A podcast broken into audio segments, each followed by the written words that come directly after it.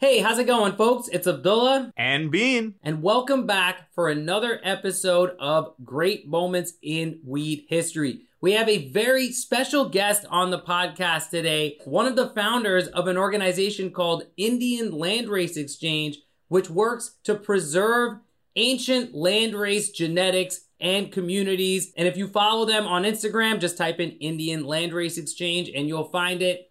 You'll see all kinds of beautiful pictures of cannabis plants and cannabis concentrates, hash that's made in traditional methods, and it is absolutely beautiful. Indian Landrace Exchange really reminds us that the birthplace of cannabis culture is South Asia and Central Asia. This is where cannabis first originated and how it first became intermingled with human cultures. So we're really thankful to people like our guest, Irazin, who is engaged in preserving this history. Isn't that right, Bean? Oh, yeah. You mentioned those beautiful, beautiful pictures on the Instagram, but uh, I think what we both discovered is the story of this organization is even more beautiful or as beautiful mm-hmm. as those photos. I did a piece on them for Leafly, just a shout out to Leafly for supporting my journalism. And I want to read a little piece of it to set up this episode for everybody because it talks about how there's been attempts to locate, preserve, and proliferate these ancient strains, but most such efforts have been led by geographical and cultural outsiders, oftentimes driven more by profits than by preservation.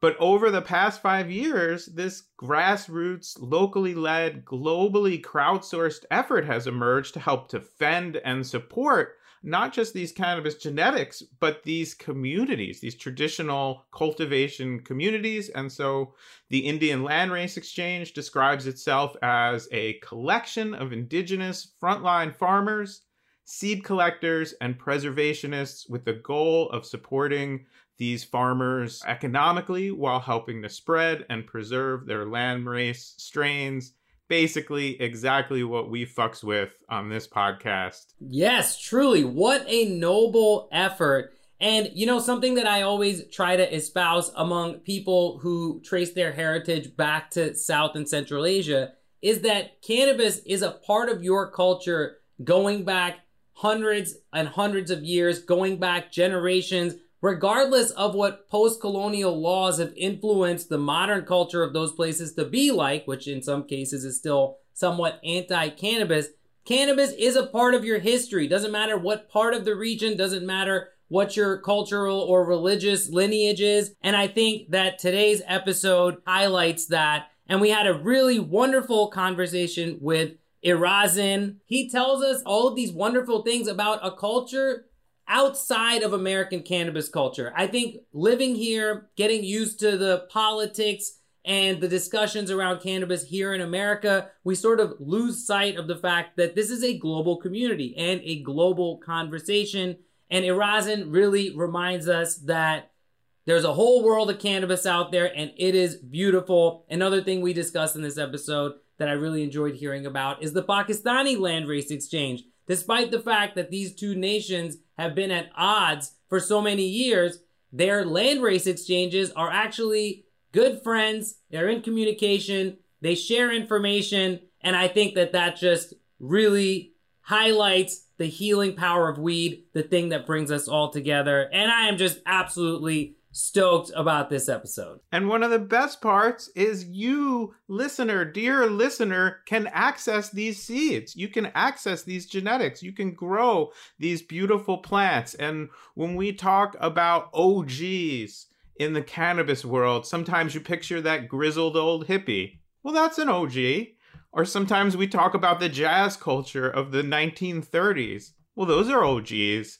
But when we talk about true OGs, we have to go back to these traditional cultivation communities that you're talking about. And so it's really cool to do an episode that talks about that long history, but also connects with us right now. These are plants that you can grow, you can smoke, you can share, and it will directly benefit the farmers in those regions. And if you want to directly benefit us on this podcast, Uh, the best way to do that is to join us on Patreon. We are putting up all kinds of exclusive content. We deeply, deeply appreciate those of you supporting us. As a special bonus, you can get a copy, a signed copy of my book. How to smoke pot properly. I will ship it right to you, and we will be very, very grateful to you.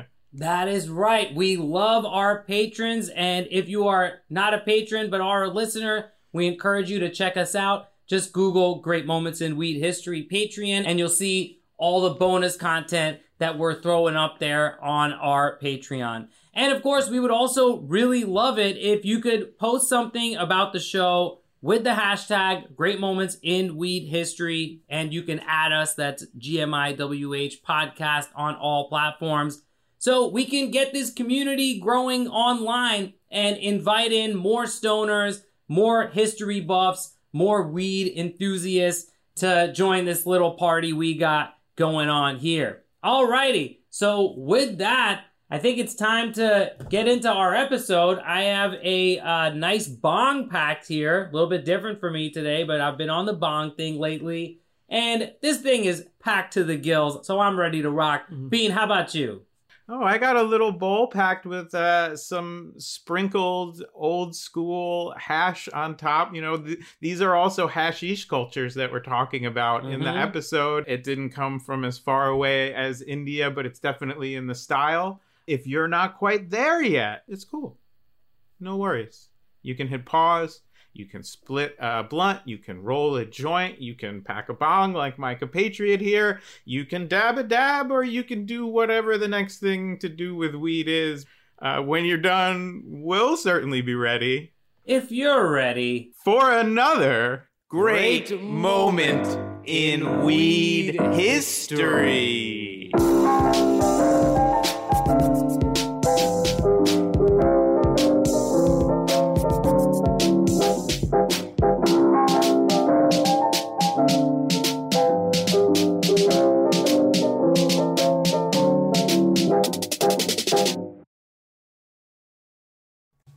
All right, so here we are with Iranzin from Indian Landrace Exchange. Welcome to Great Moments in Weed History. We've been looking at gorgeous pictures of your cannabis plants and hash for ages now, and we're both really, really excited to be talking to you. Thank you so much for uh, having me on the show. Uh, I really appreciate the opportunity to be here and speak about cannabis uh, with you guys, and I mean also share it with so many other people uh, who'd be listening to this. Absolutely, absolutely. So, can you tell us how your history with cannabis began? Bring us back to the beginning. I mean, basically, I come from a place you know where cannabis uh, is is everywhere. When you when you go outside of your house, it's not like you have to go somewhere and find a cannabis plant or you have to learn about the cannabis the way usually people do uh, in the western countries and that is by actually buying some. But here it's a little different i mean because i come from a, himalayan state. So everywhere uh, around our house you know around our locality there are cannabis plants just growing just like any other plant and it's just like very normal for anybody to be around. So we're basically introduced to the plant i mean uh, you know very beginning of our life. I mean not just me but pretty much like anybody you know who lives there or who comes from that part of the world. That's just the introduction but uh, we really don't become conscious of the plant in a way that can use and you know we can medicate ourselves with. I mean of course that part comes later as you know once uh, we grow and you know you know we look around that you know this this plant is not just uh, like a plant that's growing everywhere. You know our family members are using it for like worship uh, they're using the same plant for you know certain food items, like they're making chutney with it. They're even uh, giving it uh, to the uh, cows, you know, as a medicine when they have some uh, trouble in their stomach. I was really introduced to the cannabis in a very positive way, I would say, uh, just like you would be introduced to, let's say, tomatoes or you know any other fruit or vegetable. that is just a very wow. useful plant, and you know, this is something that's part of our existence, you know, that that this is with us and it's all right.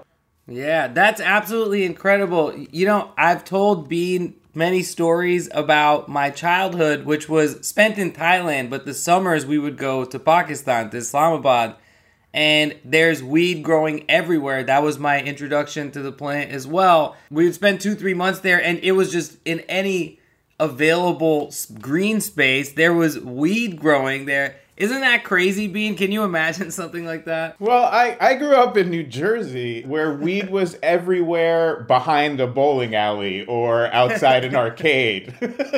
and and these plants that were that were, as you say, everywhere, Deepak, were were were they psychoactive? Were they plants that were smoking grade, say, or were they more feral, more hemp like? Uh, you know, cannabis is not really seen in such a way, you know, that it's a plant that needs to be categorized into hemp, a different, uh, you know, species of the plant, and then, you know, uh, the cannabis, you know, that actually has the psychoactive cannabinoids in it. It's just the natural variety, you know, the uh, the landrace variety, uh, which is locally adapted to that uh, to whatever that region happens to be. It's just that variety that grows out there and yes those varieties in, in general have a certain amount of you know thc in them. So you know they have the ability to get you high. The, the plants in general are uh, the, the landrace varieties which are adapted to those regions. And some of those regions because people are also growing them cultivating those varieties. So they become domesticated and they have like uh, slightly different features. Uh, but when you talk about roadside and just like abdullah said you know just about any green patch you see you know around these places there's bound to be some cannabis cannabis plants there. So those plants, of course, were a little different, a little more feral. But I think all in all, all of those plants have the capability of uh, g- getting someone high if they know how to, uh, you know, extract it and use it to their benefit. And and these varieties are pretty cannabinoid balanced, just naturally. Is that correct? Yeah, a- a- absolutely. I think you know they they have uh, a certain amount of THC, and then they have a certain amount of CBD, and even uh, you know some of the other very rare canna- cannabinoids which are not easily found. I'll just give you an example. So we uh, we, we just released like a landrace variety from Pakistan itself. It, it was from uh, Swabi, so somewhere around like Punjab. And uh, uh, when we tested plants from that popu- uh, you know landrace population, it just so happens that almost every last plant contains THCV in, in them, which is basically a very rare cannabinoid. And even if you do find it, you don't really find it like across the board in every last plant within a population. You just find it in like one odd plant.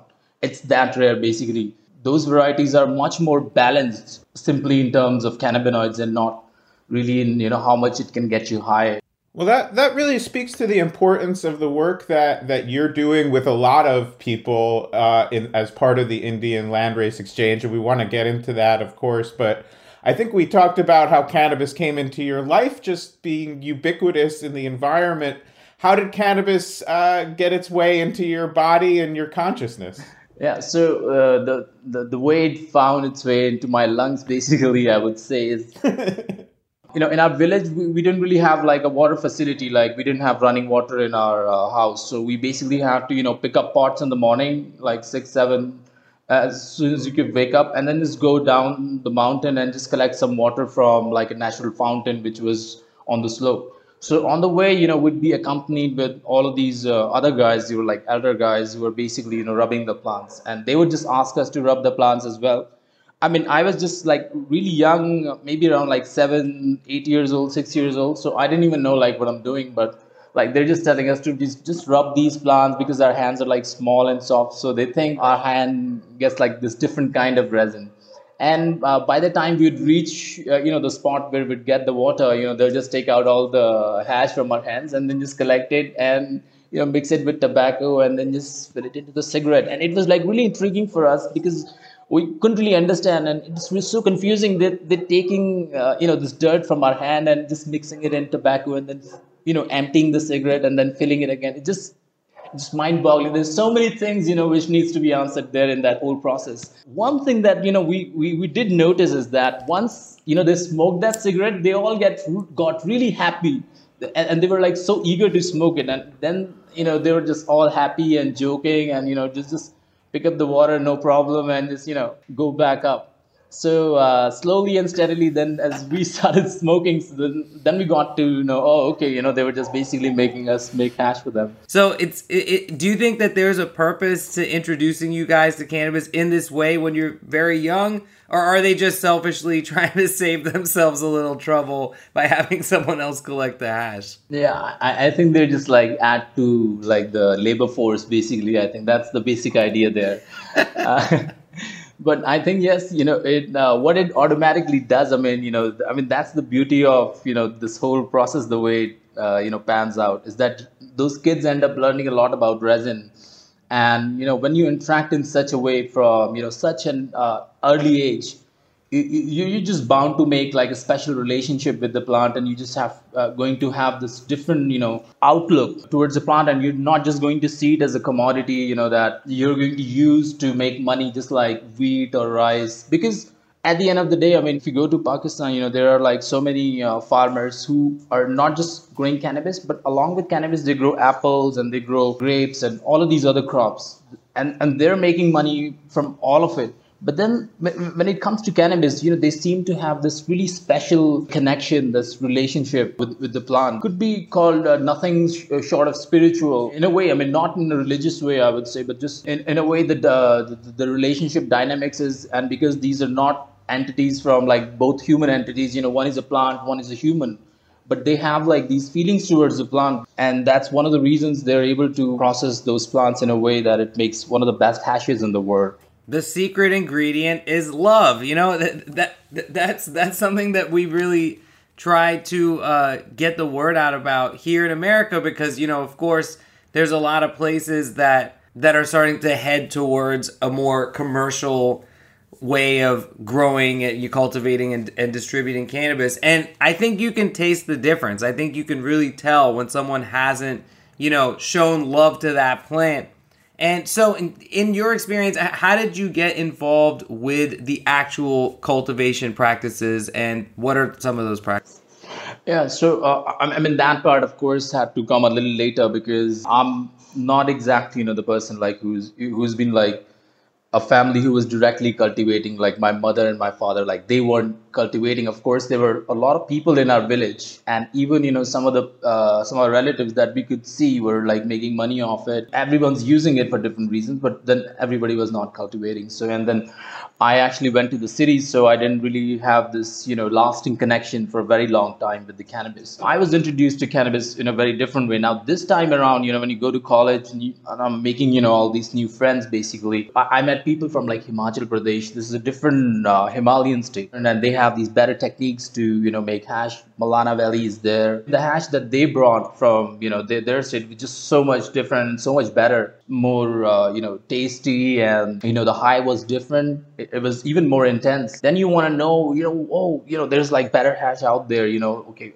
this is one I've been smoking before, but this is like so much better. Then at the same time, we're also getting to smoke like South Indian weed. Some of our friends are from like southern states like Kerala and uh, uh, Orissa, and they're bringing weed from their places, and they have these different effect to us. You know, that's basically another uh, phase of learning when, when, when you're learning okay not just your home state but there are like so many of these other people that come from different parts of india who, uh, and these places that has different geography they even have cannabis and it's so much different. But i think you know the, like the first place that we uh, did go to was like malana because it was like much closer and it was within northern india and we were in northern india. So we just started out from there. And then we started going to like all of these places you know one by one basically documenting everything. Because when we went there you know we went there for cannabis not knowing that there's going to be so much cultural history and you know so much more to it that we are actually going to find. When we got there we wanted to just come back year after year and again and again because we thought this is not something that we're doing one off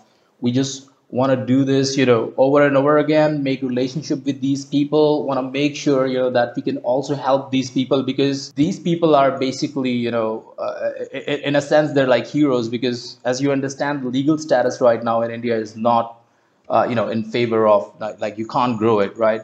So they're still growing it against the all odds even though it's not legal and they're not letting you know these other varieties you know get mixed with it. So they're actually able to save all of those raw ingredients that gave rise to what we enjoy so much in, in form of hybrids. So should we want to go back anytime? I mean these are the people you know uh, where we would fall back on because they have uh, you know saved all these varieties. So once we we got to all these places and we understood you know that this is just not about cannabis and this other like facets to, to this whole thing that there's uh, there's going to be a facet of preservation because these people are going to need some help. So then we created this system, you know, that is going to work for everyone. We, we have to create a channel, you know, that could work as like a seamless bridge between both of these worlds, between this lost world of cannabis tucked away in, you know, parts of India, Pakistan, Afghanistan, you know, Cambodia, Laos, Thailand, you know, all of these countries, and then just make this bridge over to these people, you know, who are right now at the forefront of cannabis. When you when you talk about innovation and creating hybrids, making products, you know, really taking it out there. That's what we became. We became that exchange of knowledge and seeds and resources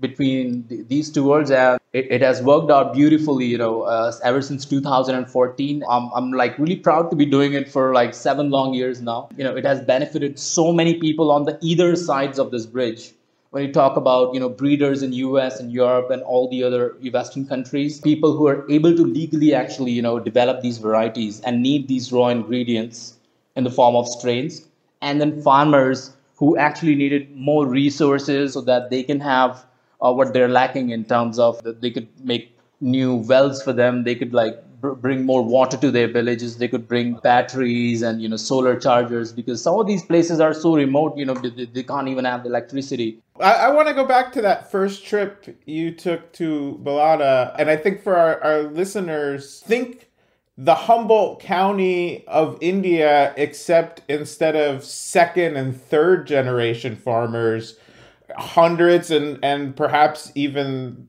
a thousand years of cannabis growing history. And what what what connects with me, and I, I'm sure with Abdullah, is this started out as a bunch of college kids chasing the ultimate hash. You you didn't seem to have this clear idea of a of of a mission when you got there. So so take us to that first trip when you arrived. What did you see? What did you smell? And what did, what did you learn? Who did you meet? I mean, the first time we got there, of course, you know, uh, we didn't have much expectations. I mean, in, in, in terms of what we're going to find there. So it was more of like a discovery that we're going to make, and whatever is going to be, we're going to embrace it.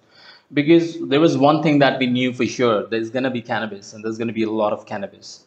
We've been told about that. So once we got there one thing became very clear that okay there's going to be uh, no shortage of cannabis in this place because we even we hadn't even like you know reached the place and we had starting like tons and tons of plants. You had like these beautiful plants with like big buds and they're like completely unaccounted for. Like you know you could tell because it's growing on the side of a road or maybe on a slope unattended you know nobody's to claim it but it's got like a beautiful bud. It's just unseen for us because you know we had seen plants on the ro- roadside and other places but then they were like most of feral plants.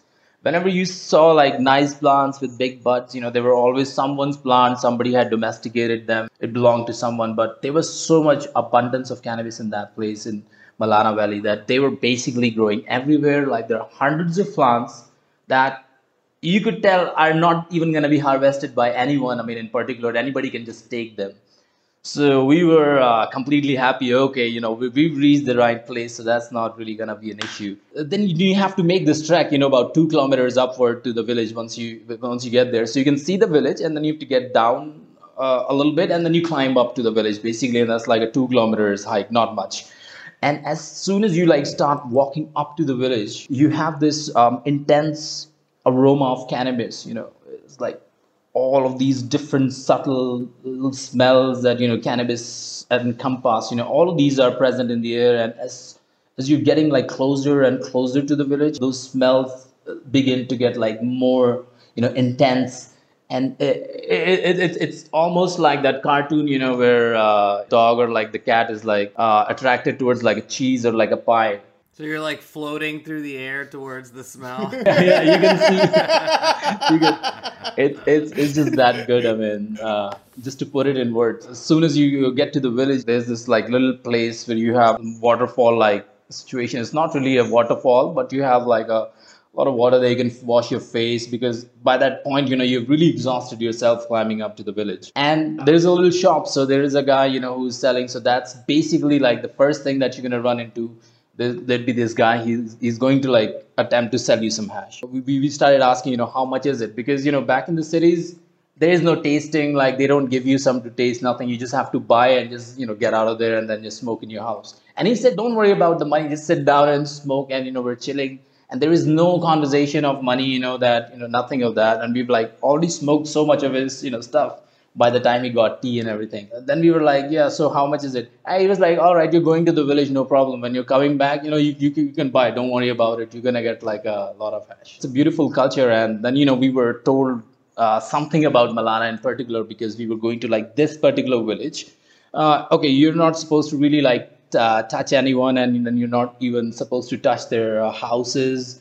And uh, basically you can't even like climb on their porch they don't want you guys to like p- pollute them with this like outside like influence. Absolutely I mean, I mean they they have the, their own set of beliefs. You know you could look at it in, in two different ways i mean you know one, one is that you know it, it doesn't really feel very good you know in, in general that you know you you won't be able to like touch someone's house or touch someone because you know you don't really have any bad intent towards anyone. But then if, if you just like stop for a moment and you try to think it from the other uh, people's perspective is that they are allowing you to actually you know come to their village while their plants are like in full flower and everything. I, I don't think there would be like a lot of uh, you know a lot of places like if you go to like manipur or some of these northeastern places when their plants are in flowering you know they're like people with guns you know patrolling the crop. And if they don't know you they'll basically shoot at you right? So that was not there. I mean they really want you to come look at their plants enjoy but at the same time you know they have their own way of just just just making sure they, they can preserve their culture you know as it is. I mean, I mean luckily for me i mean we had that perspective going going there. So you know just had a great time. I mean you know we sat with so many people you know smoked hash and you know learned about so many techniques that these people do that these people not only just hand rub their hashish you know once winters kick in and it starts to actually uh, it, it's, it's time for snowfall they they actually pull out you know some of the crops that they had actually saved and they make I uh, you know uh, what, what do you call that bubble hash you know they use the natural snow to extract the resin. Wow. What you're saying is that they're taking their own wild natural landrace cannabis and they're making ice hash out of it using the snow in the mountains around them they're waiting for the snow. So what they would do is they wouldn't just go through the entire crop rubbing it. They they're going to save like a certain part of it because they know there's to be snowfall and they'll be making bubble hash. So once the time comes and it's it's snowfall time, they'll just pick up a lot of snow and you know start extracting. When did you start to realize some of the specific challenges that these farmers and these indigenous farming communities, these long hashish producing communities were facing? And how did you come to realize that, that you and your friends and sort of your access, as you say, to this other world of cannabis could play a role in, in helping? Once you start going to these places again and again, that's basically when you can start scratching a little bit and you, you try to understand more about these people. They they get closer to you. People in general you know well, you know when they welcome you they don't want to like bombard you with you know oh you know we, we have this bad and we have have it that bad. You know, they just want to talk about good things nice mountain fresh air good food and water a nice hash but slowly and steadily we did understand you know uh, beneath all this you know uh, happy-go-lucky you know facade of place you know that there is there are very uh, huge challenges that there's a lot of people you know who are actually incarcerated right now for this thing. Uh, there, there are a lot of people who, who are actually not doing very well financially even though you know they're, they're putting in you know all the work they have enough land to actually grow. But they grow and because you know their land happens to be at like a lower uh, you know lower place. So most of their crops get like uh, you know cut by like police and you know all these people who come in during the season and they just make sure that these people can't grow and can't sell. They're just basically trying to push these people away from you know cultivating trying to wean them. But you know not offering them any alternative not giving them any solution really. I mean just coming in and just destroying a little something that they have going for them. You know some people are lucky. They have their farms you know really up in the mountains. And of course you know police won't do that much of an effort because they're not really to do work. But you know anybody you know whose fields are like low lying and you know places who are like really easy, easily accessible and you know visible they would just go and just cut entirety of that. A farmer who, who's grown this thing for last seven to eight months and he's just at the brink of actually you know turning that into resources for for his family and you know for starting the next season it just gets taken away like one night you have a farm and you know uh, next day uh, you know uh, somebody takes it we really don't have uh, an exact solution for it i mean I'm, I'm not really like in a position that i could actually you know go and you know fight uh, you know with the authority and you know help them in, in such a way but what we can do you know what what we thought is you know telling these people something you know that uh, look if if if tomorrow something happens something big happens you know nobody will be able to stop it neither you nor us. But what we can do is we can take steps to ensure if that happens we, we still have part of this culture and uh, we can do this by saving the seeds of your plant. And not just saving it here with us we can actually get these seeds to a place where really the action is right now where everything is legal and those people are really in a place to really put in the efforts and actually preserve them. Within india you have like more than 100 landrace varieties in different places. If one day somebody comes and stops you from doing this then if you're not growing it then these varieties are gone forever so somebody has to really come in and play that role. And we just thought, you know, it's going to be us that we could actually, you know, not only just go to one place at a time, we could have like teams who are actually, you know, locally uh, available to go to these places instantly, connect with those farmers. Because in India, uh, there's another challenge because there, are so many languages which are spoken at so many of these different places, and you know, it becomes hard to connect. But luckily we have we have our friends out there who speak the local language and then they can speak to us.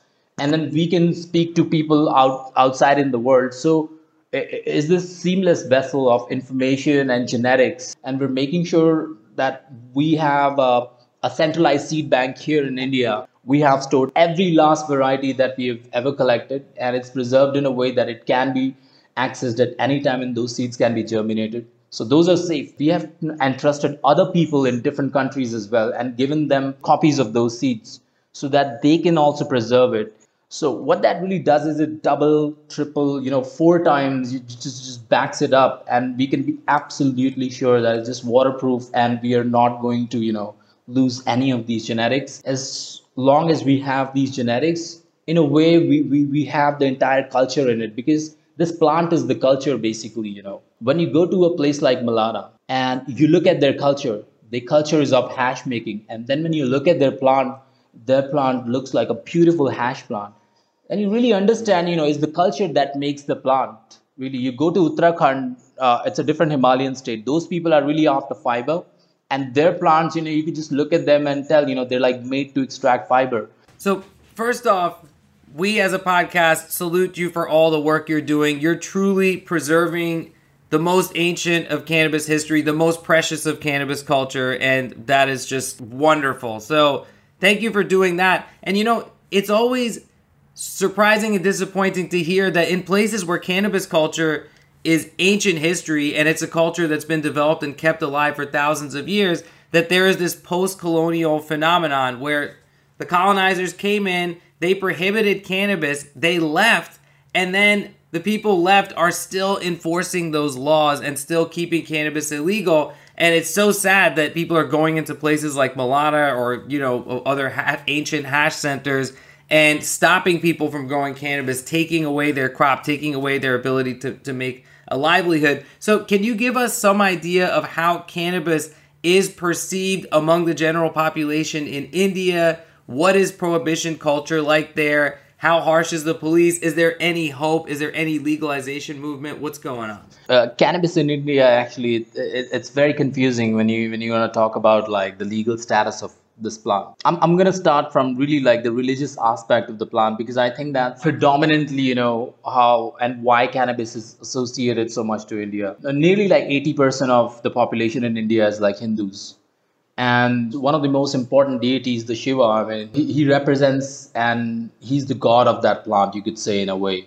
Yeah i'll just insert here we did an episode on shivaratri so if anyone listening is curious you can scroll back in our feed and check out the shivaratri episode. So i mean shivaratri is the i mean that is a day on that particular day, cannabis could be found anywhere on the Indian street. I mean, you could be looking at stalls which are like just giving away bhang lassi I mean, and that's a bhang lassi that'll get you incredibly high that you uh, might even have to be hospitalized. And even if you do, which people do. I mean, you know, like a lot of people do because it's not something you know people uh, generally take, and you know, once a year it's it's out there, and you know, people would just just drink it.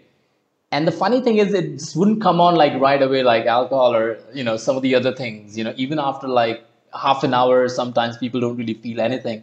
So they'll think oh i think it didn't really do anything. They'll just have like a little more and then later on they'll just get hospitalized. But the particular thing about here is that on that day if you get hospitalized the doctors are not really going to question you or go, going to call the cops that oh this guy is you know like really fucked up on cannabis so i should just call the cops first before i give him any treatment. They would just treat you and they'll send you back home and it's all right. It's absolutely all right. And the very next day if you're hospitalized for the same thing, you know, they will have to call the cops on you. So it, it really gets, you know, interesting. It's not written somewhere. And it's not like it's written somewhere like, oh, on Shivratri you could get high and be fine. It's just something which is understood and agreed upon. So there's like one more day. There's Holi. And on Holi as well, you know, it's it's a festival of color. You know, it's uh, you know, as the spring you know season comes in, you know, we celebrate this, and you can get high on that particular day as well on cannabis. But the very next day, again, it's illegal and you're going to jail and everything, you know, persists. So one one out of roughly every 180 days, it seems like India has has the right weed policy. But uh, to Abdullah's question, what is the perception of a cannabis consumer and, and the culture? Did you feel stigma or do you feel stigma now? It has changed a lot. I mean, in, in, in last 10 years, it, I, I would say, because um, 10 years uh, back from now, like 2010, if somebody got to know, I mean, about your cannabis usage, that would have been absolute blast. Uh, but now you can have a conversation, like you can have somewhat of a conversation with people. I mean, even people uh, would say, you know, that, oh, it's a bad thing, like you shouldn't be uh, smoking cannabis. But then they would say, yeah, I understand nowadays, you know, it's, it, it's going on, there is some medical to it, but still don't do it. But I think amongst young people, it, it, it's uh, it's flourishing, really well, and they accept it like uh, I, I think pretty openly. And even people I, I've met like people who are like younger to me, like around like 24, 25, and all that. And even if they're not smoking, you know, they're, they're fine with it. They, they have friends, you know, who smoke, and they understand, you know, that this is something just like alcohol. Just some of my friends drink alcohol, and some of my friends, you know, smoke cannabis there are some programs in India as well. I mean, you know, as a matter of fact, you know, we have a we actually have a license uh, as a company here to actually grow hemp, but it's still very stringent, and there's not really a market for it. So it's it's really in its infancy. Uh, I, I would say. I mean, if if you're talking really uh, in, in that like market sense, you know. And and getting getting uh, kind of back to your work, maybe we could start with just a working definition of what a landrace strain is and means, and what makes preserving these landrace strains beyond, as you say, the cultural aspect of it. Genetically, what about those plants makes them unique and special, and how does being able to put a value on them uh, in turn help these farmers? When you talk about like land the word land race it actually uh, it's one of the most argued things i would say you know even within our, our like tightly knit community that we have of uh, many breeders and you know other plant specialists. Uh, not everybody seems to be agreeing on like one fixed definition when it comes to land race.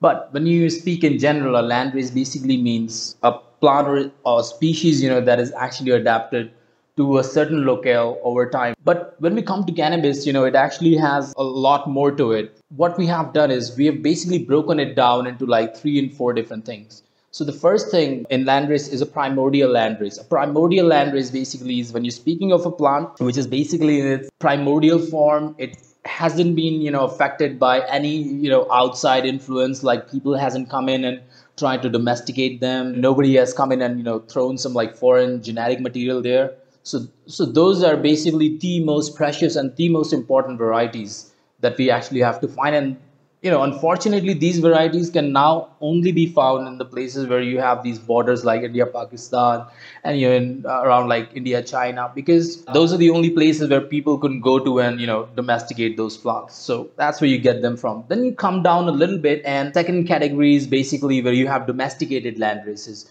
where people have taken those plants, like uh, cultures like let's just say Malana has taken uh, primordial varieties from the from their area, and they've started domesticating them.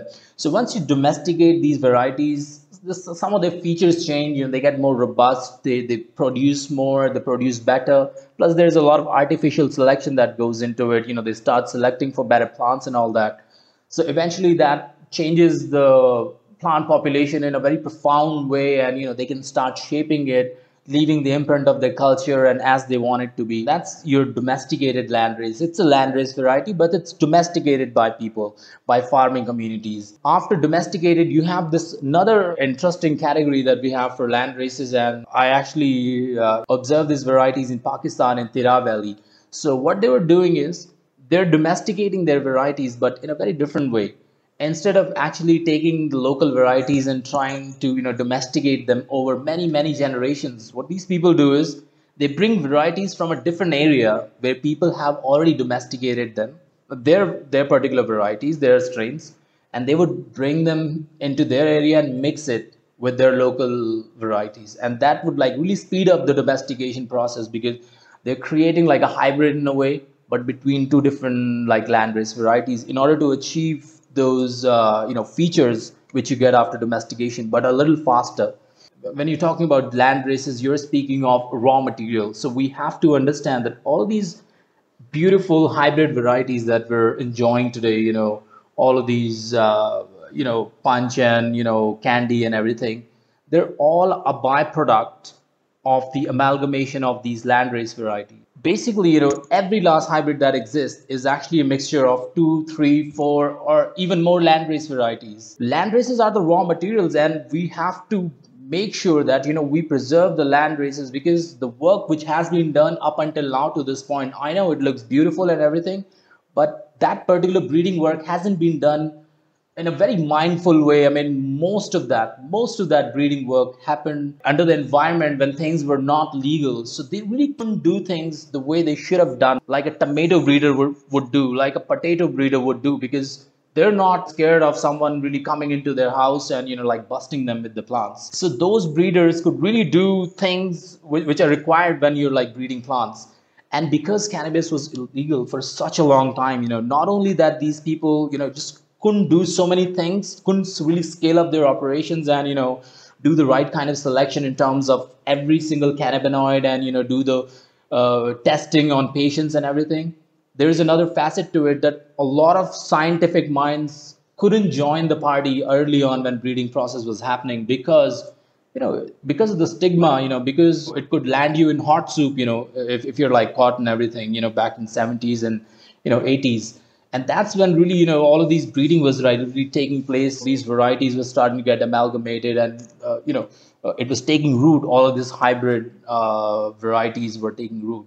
So cannabis basically you know is a completely untapped species right now. You know we, we have basically not even scratched like 1% of its surface when you talk about in terms of making hybrids. And, I, and i'll tell you why i'm not just saying it you know for the sake of it. I'm saying it because when you look at the uh, hybrid catalog that we have today from Europe to America, you can see all of these varieties have basically come down from a handful of seven or eight varieties which were initially bred. And then everything else is actually an intermix of all these. And the initial varieties which were bred, they were only bred by using Afghans, Pakis, and a few Indian, you know, a, a, a couple of Southeast Asian like a Thai, a Laos, maybe one from you know Cambodia, and, and those seeds didn't really come in a way they come now. I mean, you know, now we go to these place, places, we're documenting each and every plant the seed is coming from, we're documenting the features.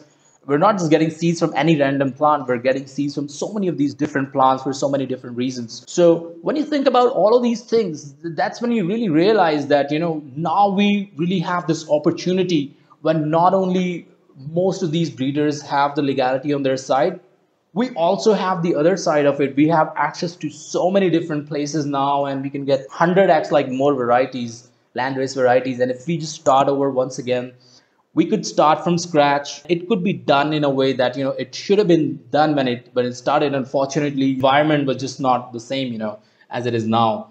So just from the genetic standpoint i think it's absolutely essential that you know we should preserve these varieties and you know, if, if we're not preserving these varieties, then we're basically risking ourselves to be forever left out, left out with just these a small, really tiny fraction of you know what could be achieved out of cannabis. Really, I mean, the best is really yet to come. Trust me. I mean, you know, it's really overwhelming when you Yeah. when you think about this. Yeah, no, it, it, it's incredible. I'm wondering, do you have contact with the Pakistani land race exchange? I mean, you know, this is one of the world's most contested borders, and cannabis does not care about those borders, right? It's like, you know, it, culturally and just, you know, geographically, there is going to be a lot of variety there. So, what's your relationship with the Pakistani land race exchange? Yeah, it's, it's great. I mean, uh, he's like, uh, I mean, those people are like great friends to me, and you know, it's it's basically like an extension of you know what we were doing. It's an extension of the same thought process, uh, same intent. The- These people are doing fantastic job. I mean, they started a little late, but they are like working 10x faster. So they're like basically, you know, you know, doing so much better, and they're they're getting so many of these varieties from places that we even haven't heard of. When you talk about Afghanistan and you talk about countries like Pakistan, there are so many of these secluded regions, you know, that people even uh, doesn't even know that exist, and they have flourishing cannabis cultures there. Plants that look so, uh, you know, just as good as anybody's in America or England or anywhere in the world. Most of the genetics that comes from Pakistan and Afghanistan, you understand, they're really high in you know cannabinoids and in you know terpenes. Those basically are the varieties that you want to use which you can actually use to make great plants immediately you know like the plants which has commercial viability they, they see a lot of merit in that sort of work because you know it flowers for very short time. It has a lot of cannabinoids. It has a lot of terpenes. It yields well. So it just has everything right about it. The most sought after varieties that uh, come they come from afghanistan and pakistan both. That's one of the reasons why their work is so important right now. Uh, It's really beautiful to think of that border. You know, I didn't really need to wait for your answer to know that you were going to be cool with the weed people in Pakistan. They're going to be cool with you. That's something we find all over the world, and I think by pushing cannabis to the margins and pushing cannabis consciousness to the margins, the forces pushing that way are the forces that want borders and bad feelings and hyper capitalism. And so by pushing back in the other direction, we do a lot of good work. Uh, it's beautiful to hear that. As great moments in weed history, you know, we always do like to find. Uh, this story has everything. It's got lots of weed and it's got lots of history. And I'm wondering if there's a moment in your work where you were able to recover a specific plant uh, that has great value or personal meaning to you, or a community uh, where you were able to intervene and, and buy their seeds and, and help them continue their work and flourish. there are like really n number of uh, you know examples that I could uh, really give right now, but one that you know I, I really would like to mention here would be the Swabi release that we just did, you know, from Pakistan, because my father's family, you know, like before in uh, before 1947, so they were like uh, in Swabi, so they used to live there. So uh, when the partition happened between uh, India and Pakistan in 1947, they became two separate countries. They actually traveled over to this side because they were like Hindus. So like you know Hindus was com- com- were coming to this side, and you know most of the Muslims, not all of them, I would say, but yes, most of them. There was an exodus of you know such a way.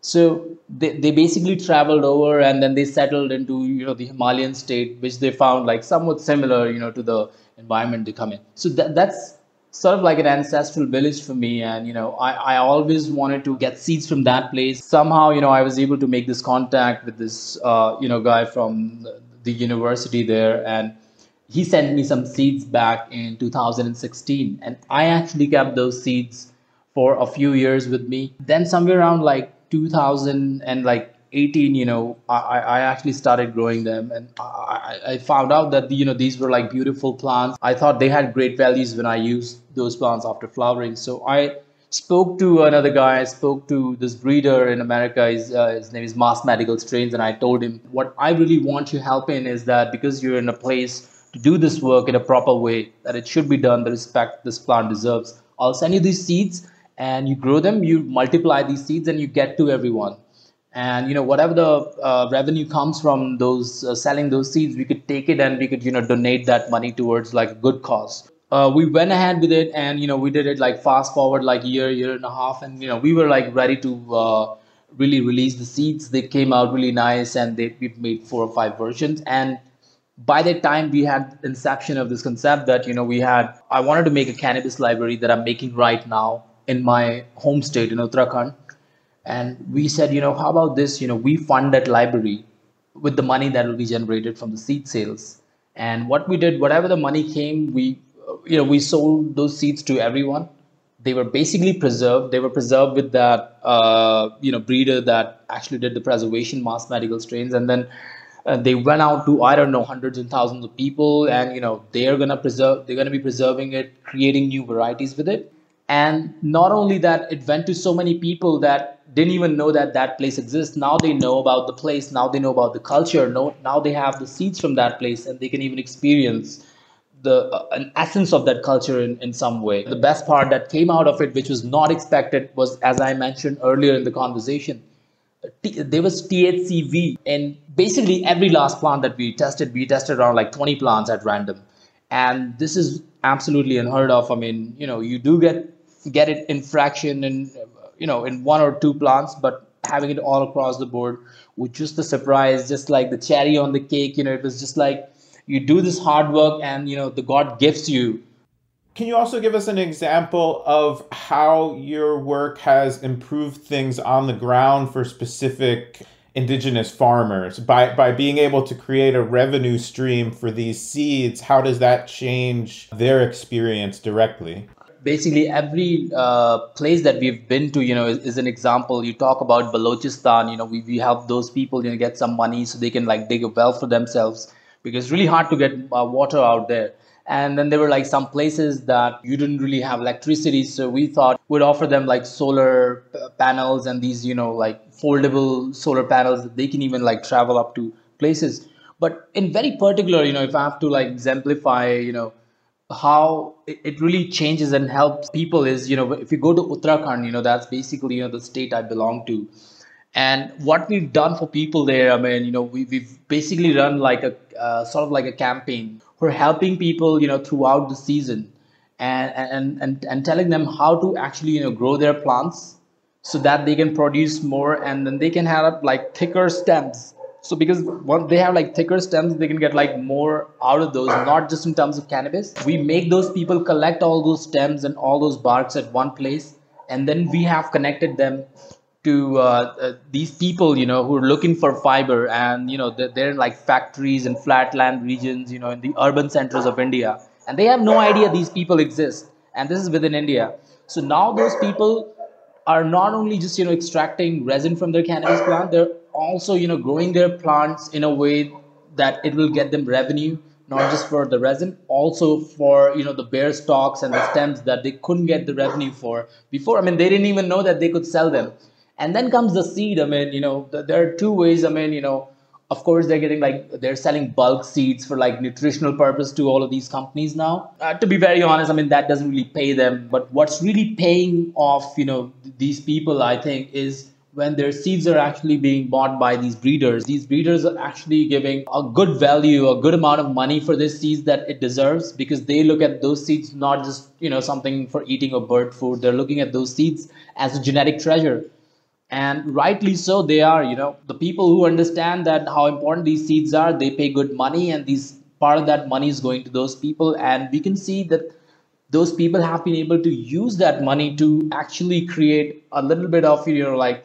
you know renovating their houses you know creating two extra rooms and renting them out to someone just creating like a, a, a different income stream for them in, in in many ways you know so that's great. I mean, you talk about Malana. I mean, the farmer that we were working with, we gave him money to actually build like a small uh, cafe for himself on his land. And he was able to do that. And now he's just like renovating it and he'll be able to run it from like next year's and next year and actually make some money. And then he can just develop that business and, you know, they can like slowly transition if someday, you know, something bad happens. Because again, as much as I would like this to stay and go on forever, I understand the way things are going to happen here and way things have gone down anywhere. These people will hardly, you know, exist or hardly be able to survive. Something I try to espouse to all people of South Asian descent or people from places where cannabis is an indigenous cultural element is that This is truly a really deep part of our culture. But you know, a lot of people are severely disconnected from it. There's a lot of people, Pakistani, Indian, Hindu, Muslim, who have completely forgotten in this post colonial world that we live in that cannabis is a part of their culture and they think it's a bad drug, you know, just like any other number of things because that's what the letter of the law tells them.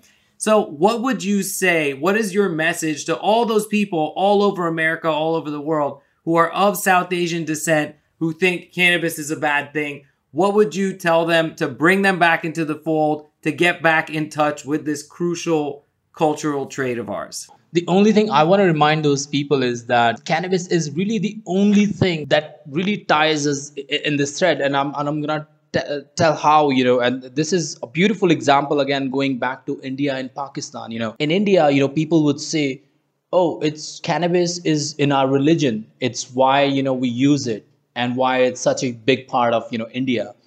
And then you go over to these other countries you know go to pakistan or afghan and and, and there's no you don't have like a hindu majority over there. And the cannabis use is just as prolific as it is in india. And then you really have to think that wait you know maybe it's not the religion maybe it's not even the culture you know because no matter what culture you run into they all love cannabis for some reason maybe it's the plant itself that has this divine connection you know that that runs through at least everyone you know who, who descends from a place you know where, where, where cannabis grows naturally. It's indigenous to that place. I mean at least those people in, in in some sense have to understand you know if this is something bad if you're going to call cannabis bad then you're basically saying your own culture is bad. I mean you're you're basically pointing finger at part of your own culture which is not just part of your culture in a very you know like a subtle way. It's it's a deep and inseparable part of our cultures. You know we can have all these problems you know throw bombs at each other. But you know if we're going to talk about cannabis it's the same sentiment. We all love it. Cannabis is love. Love is cannabis. Really i mean you know if you're pointing fingers at cannabis you're pointing fingers at your own culture. You're pointing finger at love. Really i mean you have to think about this. I mean why is this one plant is loved everywhere by almost everyone. It helps everyone and it's it just about does and gives anything that human beings ever need on this earth to survive. That is very, very well said. And we really thank you for it. We could not agree more. And I'm sure I speak for both of us when I say we learned a lot from our conversation with you, Iranzin from Indian Landrace Exchange. You guys are doing such crucial work for cannabis history and for cannabis culture all over the world. And we give you a great big, great moments in weed history salute for it. Thank you so much for joining us on the show. Go follow the Indian Landrace Exchange. They've got a lot of beautiful images of this cannabis that we've been talking about all episode and you can stay up to date on everything they're up to in the fight to preserve cannabis. Thanks so much for joining us on the show.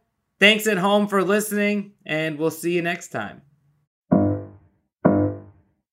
Well, that's the show, folks. Thanks so much for listening. And if you stuck around this long, please consider supporting us on Patreon you could put five on it at greatmomentsinweedhistory.com, and that would really help us as we research, write, edit, and publish a new episode every Weedness Day. Great Moments in Weed History is written, produced, and performed by me, David Bienenstock, aka Bean. Special thanks to our sponsor, PAX. Go to pax.com and use promo code Great Moments, all one word, for a big discount at checkout.